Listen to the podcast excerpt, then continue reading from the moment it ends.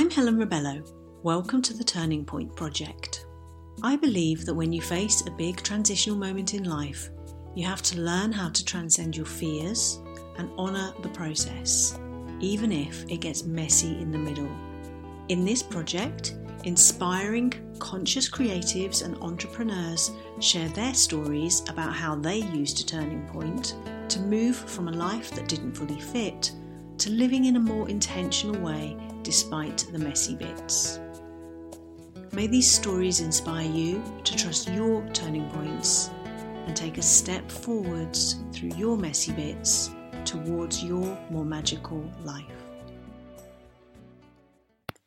In this final episode of season one of the Turning Point Project, the tables are turned on me as my lovely friend Jenny Kovacs from episode five interviews me about why I did this project.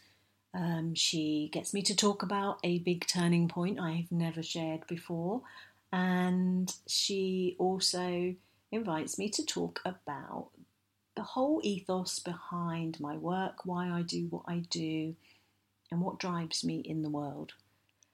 Thank you so much for listening.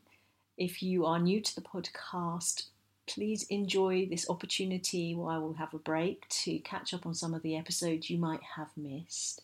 And if you've been listening to each one, thank you for your presence. I'd love to know which episode really sticks in your heart. And please reach out to me anytime. Best place is on Instagram, where I'm at Helen Rebello Author. And we will see you again for season two in January. And if you want to know when, then head over to my website, helenrebello.com. Make sure you're signed up for the newsletters, and they will be back again very, very soon. And that's when you'll get to know what's happening when. So enjoy. Today, we have, I think, a treat, an absolute treat for you because today is the turn of the lovely Helen Rebello, who I nickname the Queen of Mellow because she has got such a cool vibe to her. She's got this calming energy and presence on whoever she speaks to and she can have you in a state of the fit of the giggles too. So today is her turn to be um, to be interviewed and i'm so honored to be the one interviewing you because i know you've got so many juicy gems to share so I'm going to go straight into my questions, if I may, Helen, and just start by asking you about the turning point. If people have had their head under a rock for the last few months and don't know about the turning point, what would you say it's about? That is a very perfect question. Thank you for that. and also thank you for for turning the tables on me in the Turning Point project and agreeing to interview me. You're welcome. thank you. So um, the Turning Point. The reason I wanted to do um, a Turning Point project is because over the years I have had so many women say to me that they you know when when they people we all have been in that place where you get into the middle of a shift of some sort in your life or mm. you kind of get that instinct that something has to change you know or that inner niggle mm. that's kind of going mm, you're gonna you, you know you've got to shift but you get really scared mm and I've I've just spoken to so many women over the years that are in that place, and they they're like paralyzed by this sense of um, fear about making a decision and moving forwards, or they um, they feel like there's something wrong that they've reached this place mm. because they've somehow managed to get this far without it don't know how that's happened, but hey ho. Um, you know, or alternatively, the other thing is they will say to me, and you might have heard this as well, particularly with um, solopreneurs, entrepreneurs, people doing online stuff. They'll say, "Oh, I don't, I haven't really had any big turning points or big transitions. I don't, I don't, and because of that, I don't really feel like I've got anything to offer or say or share. Mm. And so, there's just all this myth stuff around turning points and um, for me. I mean, like I've had a gazillion turning points, so Mm. I'm very familiar with them. Me too. it takes me a while to learn lessons, but I also pivot quite a lot. Um, um, yeah, and it's. I actually didn't know that's what I would be calling this, and then I Mm. I've had this instinct to do this pop up podcast ever since I started writing my book, um, the magical unfolding. If anyone has been living under a rock around that as well, and um and I didn't know what it was going to be. And then I got some help from a lovely lady called Ellie Trier, and she she and I chatted about this this this thing, this point people get to, and how often it comes up, and then the fact that I've kind of written about it in my book as being Mm. um, on the precipice of possibility, and then you Mm. cross over the bridge, and this magical process happens that takes you onto the other side of the bridge, which is where that's like the magical place where where life has more meaning and purpose and is more fulfilling. Um, Mm. and yeah, and she said, "Well, that's I guess that's about turning points," and I just said, "Oh my god, yes, Yes. it is." and once I'd heard that, there was no unhearing it. Yeah. And so you that- kind of love it when that happens and almost don't like it when that happens because you're like, I've been racking my brains for what this is and you've just nailed it in a word. yeah, yeah, just like that. just the, the power of someone else's viewpoint. Mm. So, I mean, that leads me on to the next question, really, about turning points. What would you say? Well, this is a big question to ask. What would you say is the most significant turning point? You know, it's natural for us in life to have a big, hairy turning point or lots of, you know, various sized and different experiences. What are some of the most memorable ones that you've had that kind of brought about this and the book and everything else?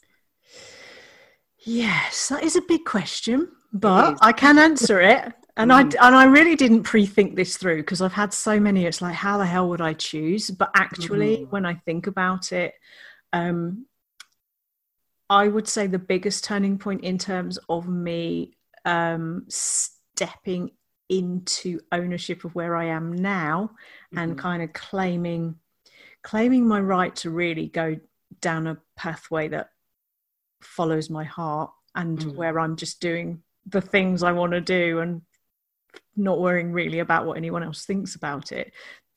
That happened when I had my hysterectomy Mm. when I was 42, which is, of course, the answer to the universe.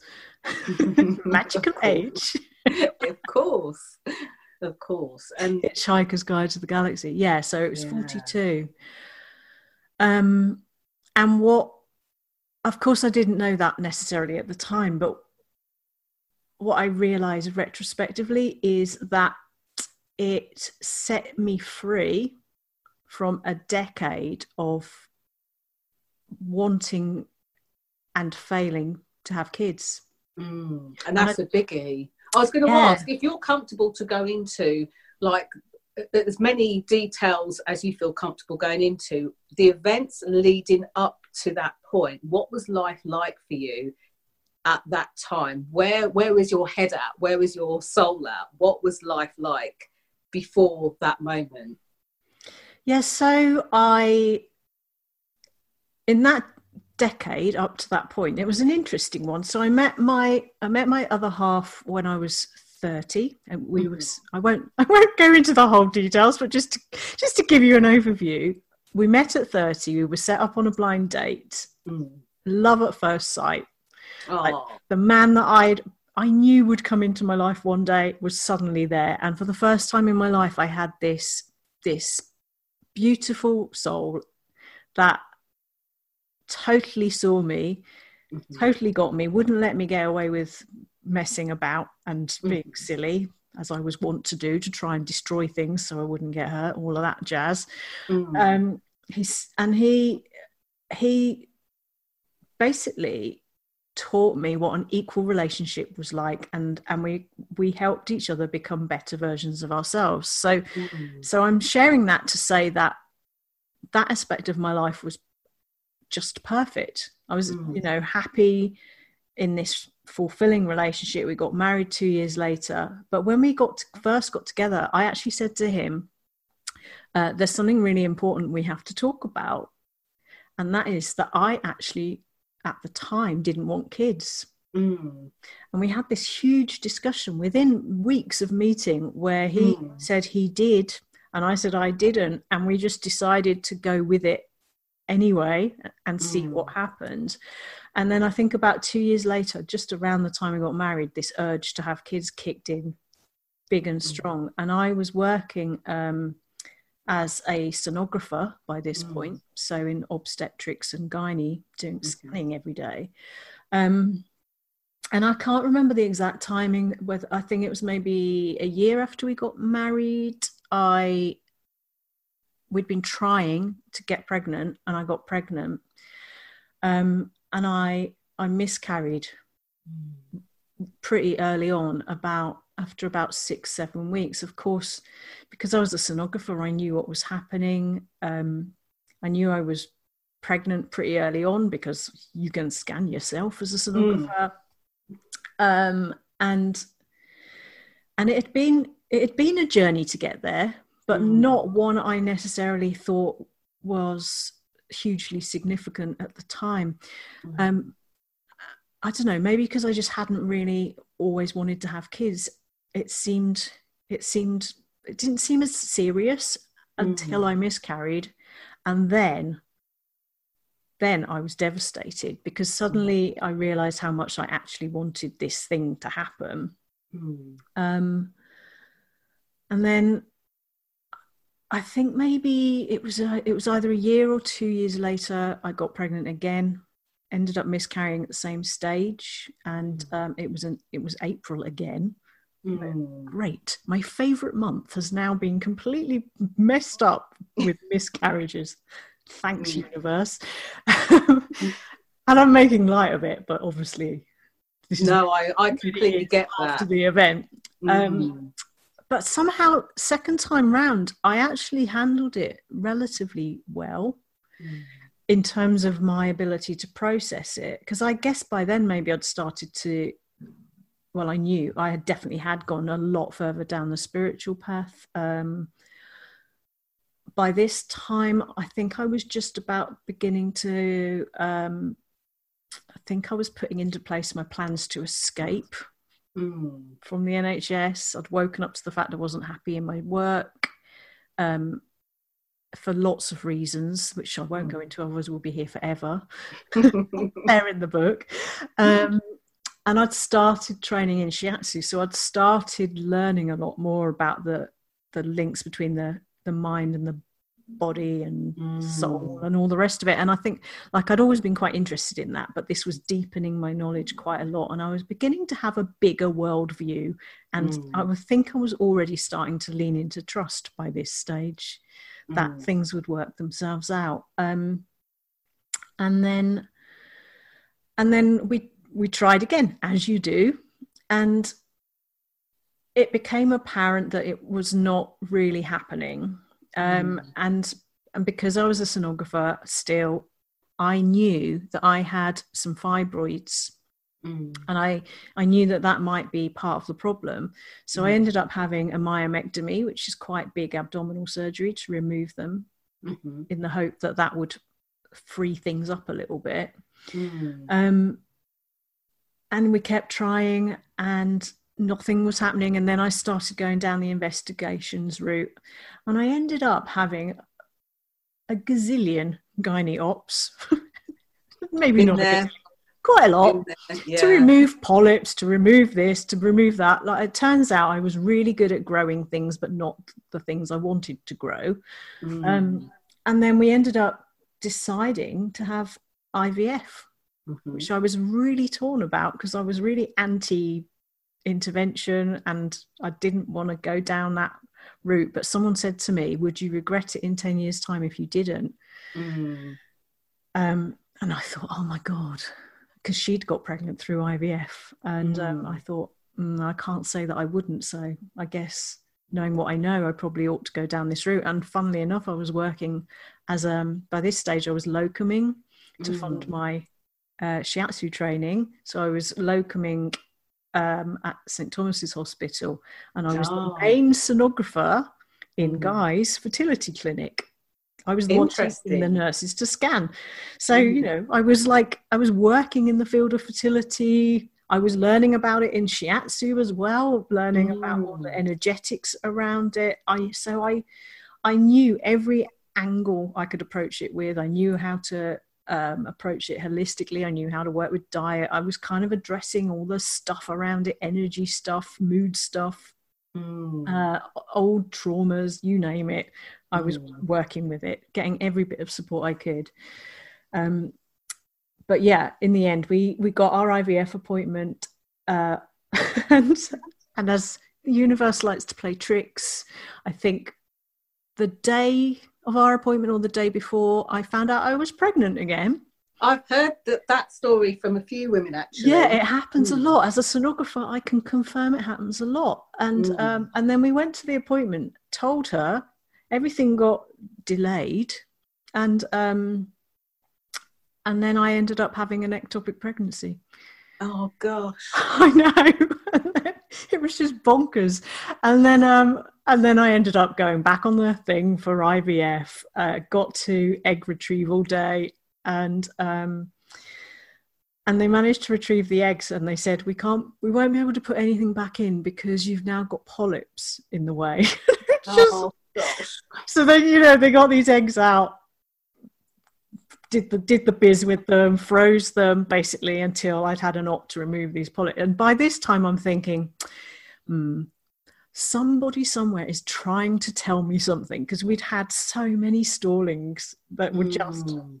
getting quite farcical and quite silly, which is kind of why I'm sharing them really. And Mm. um, and then I remembered that many, many, many years ago, I was I went to see this fortune teller in Ipswich, who was renowned by Mm. everybody to be amazing. I've got no clue who she was or what her name was, but the one thing I remember her saying that came back through loud and clear at that point was um, I remember asking her if I'd have children. And um, she said to me, It hasn't been decided yet. Oh, interesting. Yeah. Mm. Um, and that that memory came through Mm. when I we we got to this stage of the IVF, and um, I mean, obviously, it was tumultuous, and it was a lot. You, I don't know if you ever fully get your head around it, but No, I don't think you can. no, I think there's just I don't know. It's like there's a big part of you that can understand it and can make peace of it, but then there's this human part that still struggles with all the stuff around it. Mm. And I think this is a very long answer, isn't it? But I think um, ultimately, leading up to that big epiphany point, I I really had found peace with many, many aspects of it. But what I was really struggling with was not ever being able to quite let go of the possibility that it might happen. Mm. And then I was really struggling with being the only one in my circle that didn't have kids, apart found that from hard. Mm. Gav, my other half's Mm. sister, Yvette, who doesn't have kids. But we're the only one. We were the only ones, Mm. and and and nobody gets it. Yeah, and you know, if you've been there as well, it's like you see your Mm. friends go through the same process. A lot of them really struggled to have their kids Mm. but they forget and then and then you you lose a bridge of understanding because they don't know they don't remember or know what it's like to be where you are you don't know what it's like to have their life with all its demands and pressures you know and Mm. yeah it all gets a bit weird so it, it was in many ways i'd made peace with it and so had gav Mm. like we always knew it would be path a or path b and Mm. maybe this is partly where the turning point se- seed was sown because yeah. we did make peace with path B, and and we Mm. made it made it make sense in many ways Mm. because um, I worked like I was working with babies for a while with craniosacral therapy to help Oh, them come into the world unencumbered without stress, and that made a lot of sense.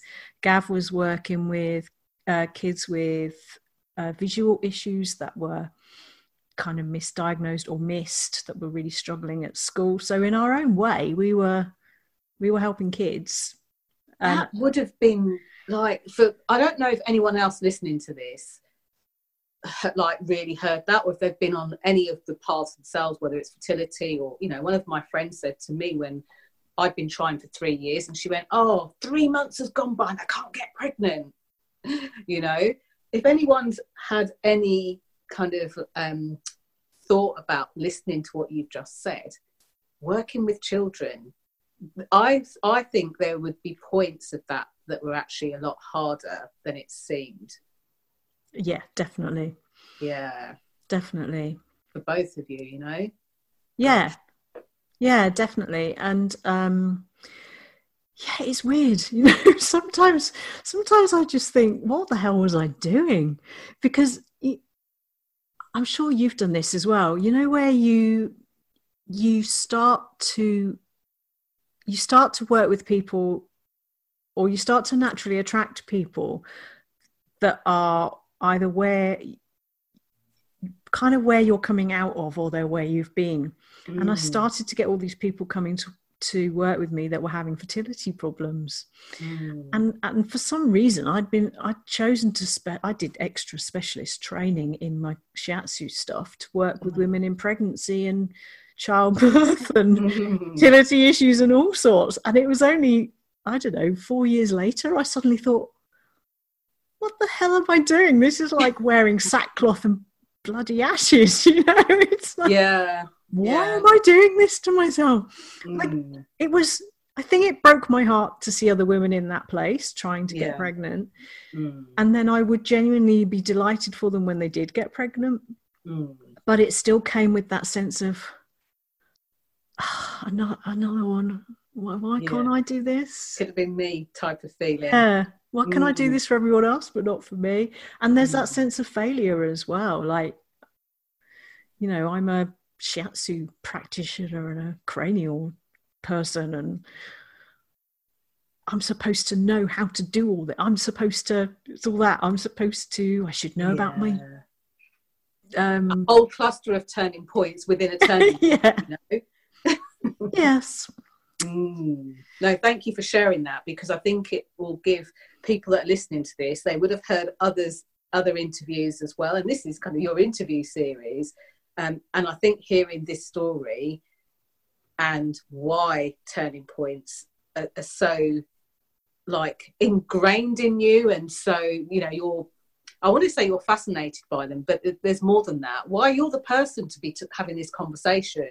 You know, you've had the baptism of fire almost in that as well, um, and also in your book. You know, and by the way, where can people get hold of your book? They want to read more. Why, thank you for asking. um, my, I actually have a dedicated book page on my website, mm-hmm. um, which is on my website helenrebello.com and then forward slash book. So mm-hmm. you can, there are links on there to buy it from all the Amazons, mm. and um, and then I actually have a few copies here. So so I always say to people in the UK if they want signed personalized copies, um, they can message me directly. Excellent. And then I can sort that out for them. I actually love doing that. I've done that mm. quite a bit in the last couple of weeks. Yeah, excellent. Oh, that's good to know. So all the Amazons, um, and also if they want a personalised signed copy, even if you're outside the UK listening to this, why not? You know, there's a good postal service. Um, yeah, yeah, you might you might just have to pay extra for the postage because I've made that mistake before, and it cost me about a gazillion pounds to yes. send. I mean, yeah, it's gazillion today. Have you noticed that? Yeah, yeah. gazillion's my favourite word. In Australia, and that'll be an extra twenty-five. What? yes. Yep. Been there and done that, but totally worth it too. You know. Yeah. Totally yeah, worth it. Yeah, yeah, mm. yeah. Because I, you know, I got books back of books back. I got pictures back of that book um, on an Australian beach, which was pretty cool. Now that's a good idea. So if you already have the book and you are either somewhere else in the UK or in the world, you're going on holiday, take the book. Let's see how far this travels. Take yes. the book, take a photo of it, and send it to Helen via the website or even on her Facebook page. A, a picture of you holding the book under the Taj Mahal, or you know, yeah, definitely, China, definitely. Or, you know, that's an idea. So yeah, definitely do it. yeah, definitely. I've got I have got a collection. I've got some from Dubai at the moment, some from nice. Wales, some from Ireland. Yeah, Australia, mm. um, Canada as well. Cool. Yeah.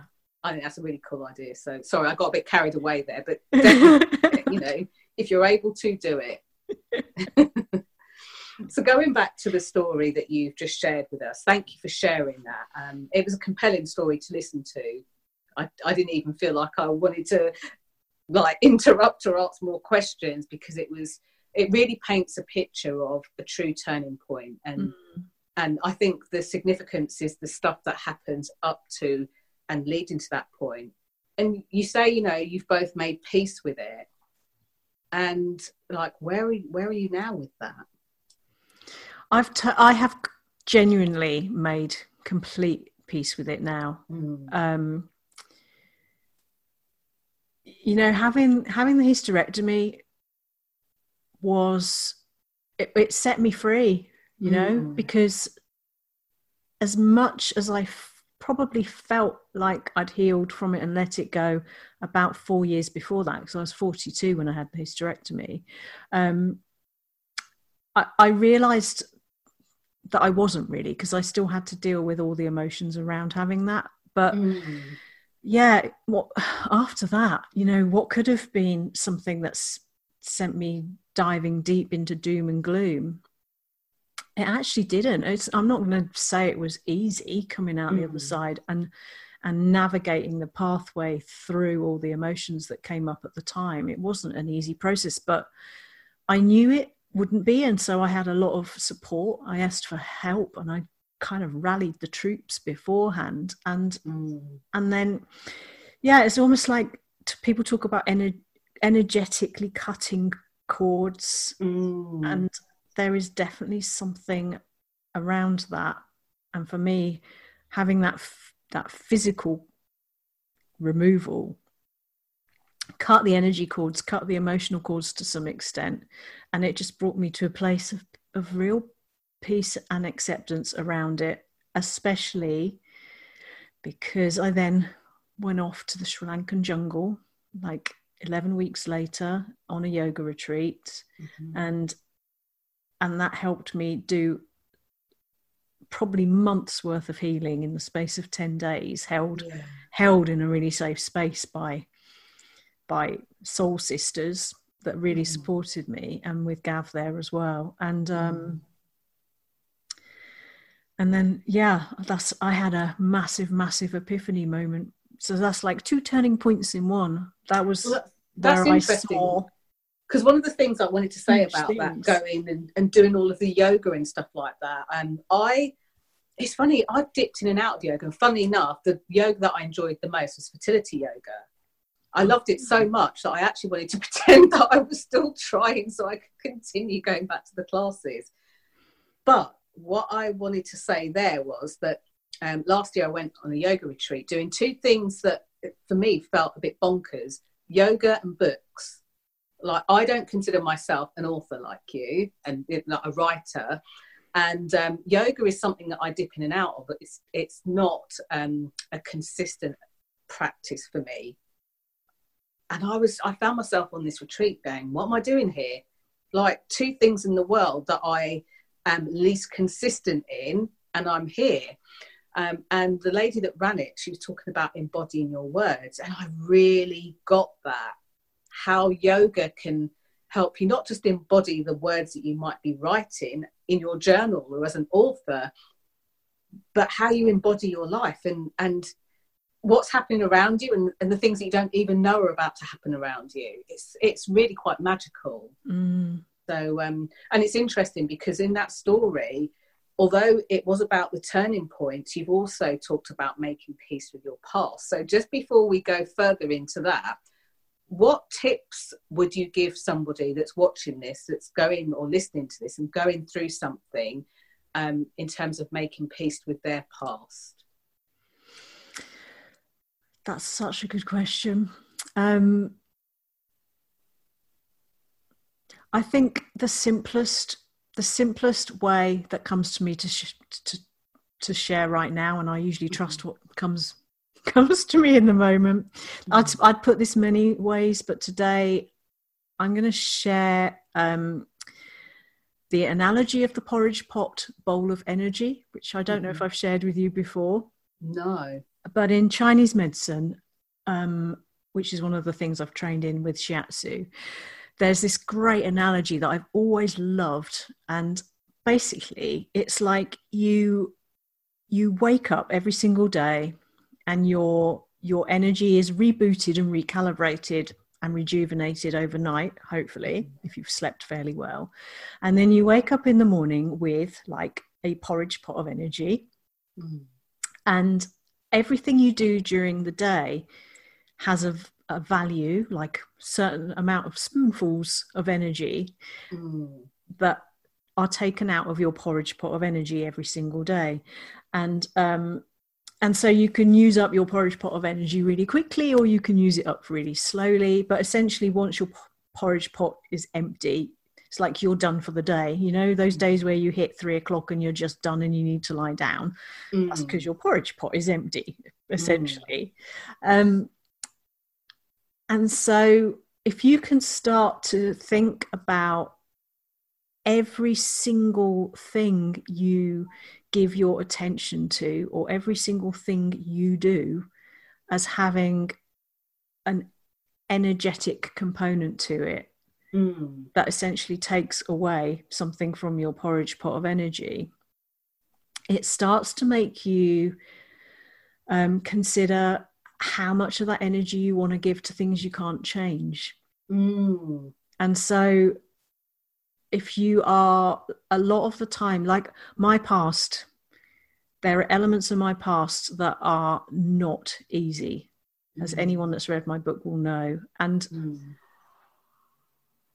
there you know and i'm saying that not to go oh poor me i'm saying that because it's kind of easy sometimes people see you in a certain place in your life and they think oh it's all right for you exactly, you know, exactly. because you've got to a certain point or whatever um, but actually i've had some things that i you know the most evolved person on earth might struggle to make peace with and i've mm. genuinely made peace with them and it's because i started learning about this concept of energy so mm.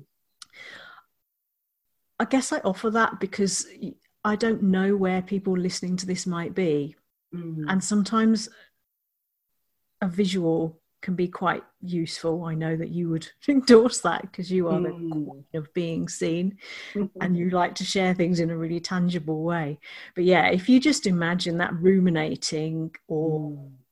regretting or worrying, that is all using up your own energy. Mm. And it's using it in a way that takes away from your porridge pot. And that means hmm. there's less porridge in your porridge pot to give energy to things that fill you up and nourish you mm. and and maybe that's a good place to start just start thinking about whether the things happening in your head are contributing in a healthy way I think that's, that's so beautiful because I think of some of my own turning points and they're like hefty, like it feels like heavy lifting to wade through them. Um, and then things that are really like on the face of it, they're quite insignificant. So as you were describing that, there were a few sort of things that I that sprang to mind, and I thought, you know what, it's not that important. Like, I need to hurry up and I need to go to this place and do this and be back by that time because this has got to happen. And it's like, wow, that's like half of my porridge pot gone. Yes. You know what? Forget it. Just forget it. You know, I don't need it. Does that mean, uh, in the same vein, that sometimes you can do something, an activity that fills, like refills your porridge pot?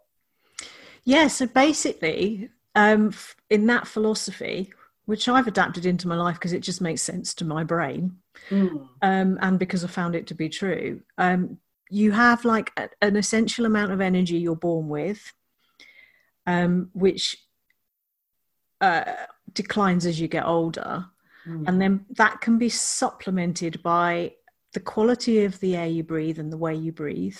mm-hmm. the quality of the food you put into your body and you know how nourishing it is and the way that you live your life the way that you spend your time mm. you know, mm. whether you're living in kind of real stressy adrenaline using up your energy porridge pot mode or whether you're living in a more peaceful way um, mm. um, so so yeah you get this bowl of energy every morning but if you if you do practices that we use the words fill you up that make you yeah. just feel like oh my god that was so great like conversations like this i go away mm. and i feel mm. full yeah they absolutely. yeah they definitely add to it mm. i love that i really love that and i think that's that's a great metaphor and a great share for making peace with your past. Absolutely. Thank you. I love that. Um okay so i guess what what's next from that story? Because in the back of my mind i'm thinking well there's a lot of that that goes on in our heads and if I was a well, it's all right for you. Well, you did shiatsu training, and and you were able to supplement that training. I've got six hundred kids, and I, you know, a single parent, and I've got a gazillion things to do. See, gazillion's the word of the day. um, so, how would you help somebody to get out of their head and into their heart more? Because people say that a lot but how would you do it? How yeah, yeah, yeah, that's, yeah. That's a, it's a great question, and again, mm. um, thinking of things as energy really, really helps. So. Mm.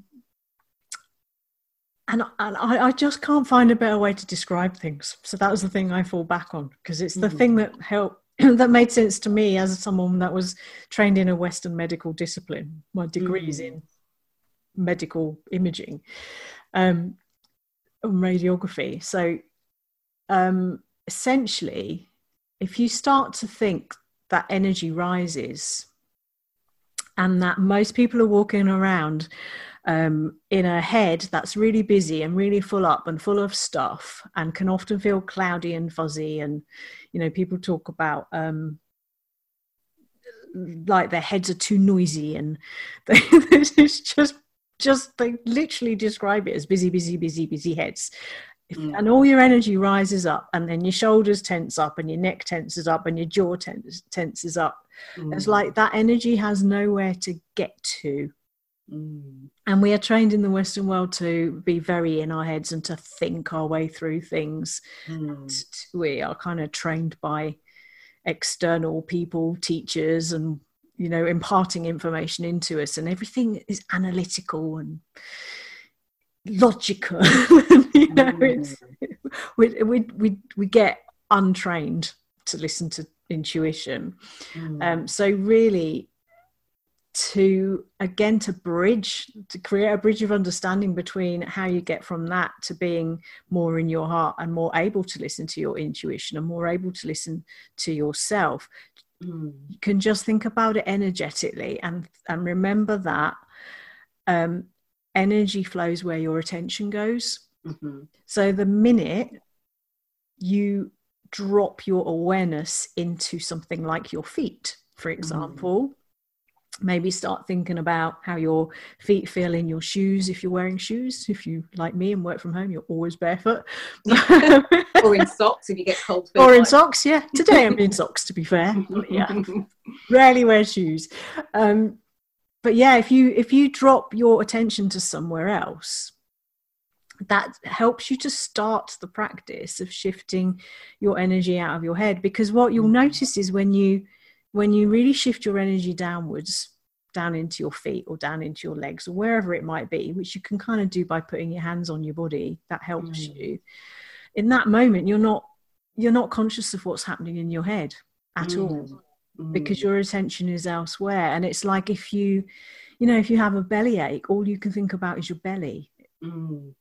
you know or if you if you have a sore throat you think about your throat mm so your your attention literally does go where or your energy is where your attention goes. And and so it's not a process that happens overnight but the more you get used to thinking about your your attention and your energy in that interrelated way and the more you hmm. can practice dropping your awareness down out of this busy head, you know, the more you'll you'll be able to start listening and hearing things outside of your head because you're in it less and and mm. it's like everything brilliant about life and personal development it's like a process a continual yeah. process a drip feed process and one day you'll wake up 10 years later and you'll be like wow it's really easy to be mellow and peaceful you, know, you don't even think about it because you've just got yeah. so used to it as it's part of your being it's interesting because I um I lulled my sense into a false sense of security that you know I've done the work and for me I never feel like you've done the work and that's it. I feel like you do the work and it gets easier. Um, so just quite recently there was an outage at Euston Station. I was all ready to go and travel and I it was so funny how in the moment I was able just to go, you know what? I live in London. Like, how can this be easy? I can just get out of the station for a start with people starting to get angsty. It's only going to get worse. It was packed, so you, it's like you could feel everyone's energy. Pull women behind the counter, and it's funny when these things happen how they like push the women at the front to sort everything yeah. out, you know. And you know, it was just starting to really ramp up, and I thought, how can I make this easy? So the first thing I can do is not get on the tube because the tube is going to be really busy. I can walk from Euston to St Pancras and then get the train home. So that was my plan. But of course, me being me, I did a Facebook Live to explain that to people. And it's funny because I think back 10 years ago, even like further back, I would have been the woman screaming at the person behind the desk. Yeah. And I would have been justified, I'm doing air quotes, to have done that because people are, well, that's that's disgusting. That's an, you know a, a different situation, and no, you shouldn't be calm. And it's like you can rally other people for the like to get on board your kind of badness, you know, yeah. when all you got to do is take a breath and, and step back. So I was quite amazed at when I looked back at my reaction to that, and it almost seemed like that kicked into automatic pilot. But the only reason I was able to do that was because of the practice in between am I going to say that I'm totally evolved and I don't, you know, do drop f bombs like everyone else and something blindsides me? No, I wish I could say I am enlightened. Let me show you how. but it was just really interesting to me the choices that I made, and I made them in advance. So all I had to do is follow the choices yeah. and just go and do them. And, and get out of my head to do it. So yes, yeah, so that was that was really interesting. Whereas this my practice for me, and this is why I love how um, you reinforce that message of getting out of your head and kind of into your body and into your heart and other places because it's still quite easy to make a split second decision to not do something. And you know, you can imagine, especially in your fertility journey, when you share with people, I'm upset or I feel an, a strong emotion because this hasn't happened, most people around you, if you don't have the right support around you, will rally you and say, "Oh, that's disgusting! Can't believe they did that." And before you know it, you're on some sort of downward spiral. Mm. So I think it's a really important message to to hear. You know, um, for for anyone who is like whether they're running their own business, whether they are working corporately, whether they are on a spiritual path, whether they don't even know what spiritual path is, but know that they need something better for themselves. So is there any other part of the story that you think anyone else needs to share? Because I'm I'm quite curious. My big meltdowns normally come around Easter. I know before we started the recording, we talked about this. Have you got any any kind of nuggets that you want to share? Because I know that um, something is being birthed around magical life and inner circles. Do you want to talk a little bit about that? Yes, I'd love to actually. so it's really interesting with all of these interviews or conversations, really more than interviews. Mm-hmm. Um, the people I've been honoured to talk to, including you, quite a few of you have had revelations about your turning points, either when you're thinking about chatting to me, thinking about the subject, or or even in the conversation, or even after the conversation. Mm. And um, and now I find myself having a revelation in the middle of our conversation. oh, do share. yeah, because well, I was so I was thinking about um, basically what I'm doing is I got to a point in my work where I realised that I well, there's several things that I'm bringing together. So basically, I reached a point where I wanted to take people on a continuing journey that I couldn't do just with one to one work that was more body work based or yoga based. Mm. And I was, when you train in Chinese medicine, you train systemically and holistically, and and you learn to diagnose. And you and as as an empath as well, I quite naturally can see what's going on with people. Mm. Uh, you know, m- not just by putting my hands on, I can kind of read people the minute I see them. I think you've got that skill as well. And um, and yet there's this feeling like you until someone sees something themselves you you you can't shift it for them That's true and mm. um but what i do know is from my own experiences of having worked with coaches in the past and having um had it you know like been in like i say yoga retreats and things when when you work with someone else who can see your stuff that holds you to accountability um, or gives you the space to process you start you do start to see those things much more rapidly than if they were mm. just trying to share them and tell them to you um, and then it and then i've learned that if if that happens within the space of a safe group a safe circle where everyone is on a similar journey and they are all um, working towards a similar endpoint, mm. similar ethos, and they are equally invested in each other's growth. Mm. Um, it's it's like your personal evolution is exponentially increased yet again. Um, so so I mm. so basically I want to create a circle that makes the books I shared the books that makes the concept I share in the book a lot mm. more tangible and a lot more powerful. And I think for me, the best way I want to do that is to bring a circle of women mm. together and possibly a few men as well. Mm. Um, There'll be some cool men just to balance women friendly. Out. Yeah, yeah, definitely. definitely. I think that's that's very very important actually. Um, yeah so I, I, I really want to create a safe space a community a circle um, a gathering of like-minded souls so that we can all explore together what it means to live more magically and meaningfully in a modern world. Mm. so that's what i'm doing and i'm calling it the magical life membership circle and that's mm and I'm really, I'm very excited about it because I want it to be like this safe, juicy, nourishing, gorgeous space uh, with lots of space in it, mm. that with no shoulds. Uh, it's actually going to be content poor. So mm. there's not going to be loads of content for people to consume.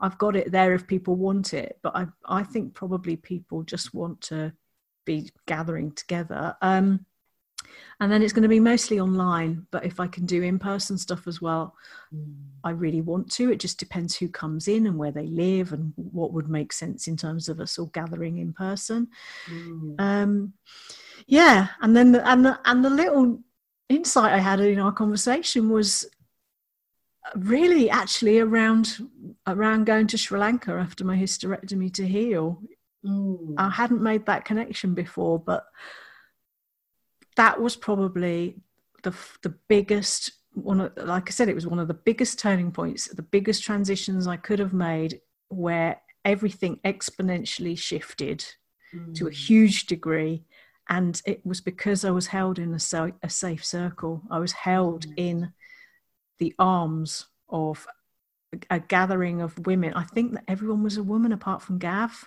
mm. He's a very he's a very he's a man in touch with his female side bless him. Perfect there everyone loves gav. But, but, yeah. I love gav. I've met gav as well. Yeah he's lovely. Um yeah and i i just i've realized as well over the years from from then uh becoming a yoga teacher myself um, that I actually really love. I love holding space. I actually Mm. come into my own when I'm holding space, and and especially when I'm in person. But you know that's not always realistic for everybody. Um, There's Mm. just something about group energy that I really love now, and I guess I probably wasn't ready to do that earlier, but now I'm definitely ready to do that. I meet a lot of empaths who um, make make a presumption because they need time by themselves to rejuvenate and re-energize that they aren't supposed to maybe work in people-centric things unless they're one-on-one. Yeah, And and this is why I I nickname you the Queen of Mellow, um, not just because it rhymes with your name, but because you really are. It's like you bring you bring something like you you bring space to people so that they can think and they can be and um, yeah it's it's it's a very rare quality it's not something that i've seen a lot of people that are able to do so um, and you do that whether it's on a you know because i've met you in person so whether it's a conversation you know i remember back without naming the conversation specifically but you know um, on, on one particular time when we were live and in the flesh and there was some kind of drama going on and how you were able to hold that um, you know and i've seen it of you online where you know how you do that online on your instagram account you know and you're um, helen the author on your instagram Helen Rebello, author. Helen Rebello author on Instagram. Um, you know, I've seen you do it in Facebook groups that I've been part of. You go in there, you do your thing, and you come out, and people are blessed with what you've left behind, you know. So you really do have a knack to be able to do that from all places. So I'm quite excited that you're doing Oh, thank this. you. Yeah, it's a, it's a great experience. And for those people that are taking pictures of Helen's book, you know, on the beaches of Australia, you can get involved because it's like you don't have to get a flight over to do it. So that's a bonus, surely. yeah, that, I, that, that's why I want it. You know, it's like I'd love to do loads of in-person stuff because it is a beautiful Mm. thing to do. But, but you know, a lot, of, a lot of my people they are actually in Aus- Australia and Canada. A lot of Gav's Mm. relatives are in Canada, and um, Mm. and they're beautiful people, and they're on board with me for the ride as well, and they want to get Mm. involved in all this stuff. And it's like I don't want to exclude them because they're beautiful people. Mm. no, it's absolutely, absolutely. So yeah. Oh, this has been so juicy, and we could go on, but we perhaps won't. Maybe there'll be a part two that comes up. So, Yeah. um, have you got any parting words, any final words that you want to tell people that are listening? So, just to recap, out of all the brilliant stuff that you talked about, making peace with your past and you know, getting out of your head and more into your heart and your body, um, and you talked obviously about your book, you talked about your own turning point and the Magical Life Mentorship Circle what what would you like to leave the listener with? I would say that I honestly believe that no matter what happens in life, no matter what twists and turns you're taken on, no matter how long stuff might take, ultimately, I really believe that everything always works out, even if it doesn't make sense Mm. at the time or until many many years later and and Mm. and there's always this gorgeous breadcrumb trail that kind of is formed out of everything everything everything that happens to us makes us who we are and it helps us really step into who we came here to be. And i it's like mad and mental. Life isn't bonkers. It's all it's all mad sometimes but Mm. ultimately it sort of also makes sense and i i think it's a beautiful thing. And i say think that as someone who who's been there? once thought life was a real crap fest and didn't and wanted out Yeah, i love it i i, I am so grateful for every day Mm. I love that. I love that. What a perfect note to finish on. Thank you so much for allowing me to do this. I'm so grateful to you. Thank you for the ins- insights that you shared as well. Just phenomenal. Thank, Thank you so much. thank you thank you for offering you are an awesome interviewer and i'm really grateful to you too thank you Thank you. Bye. Bye. Thank you so much for listening to this episode of the Turning Point Project. If you found this episode useful, I'd be so grateful if you could rate and review the podcast as it really makes a difference and will only take a moment. If you'd like to continue the conversation or ask me any questions, come and connect with me over on Instagram at Helen Rebello Author or join the free magical life movement at helenrebello.com. Have a gorgeous, gorgeous day, and I'll catch you in the next episode.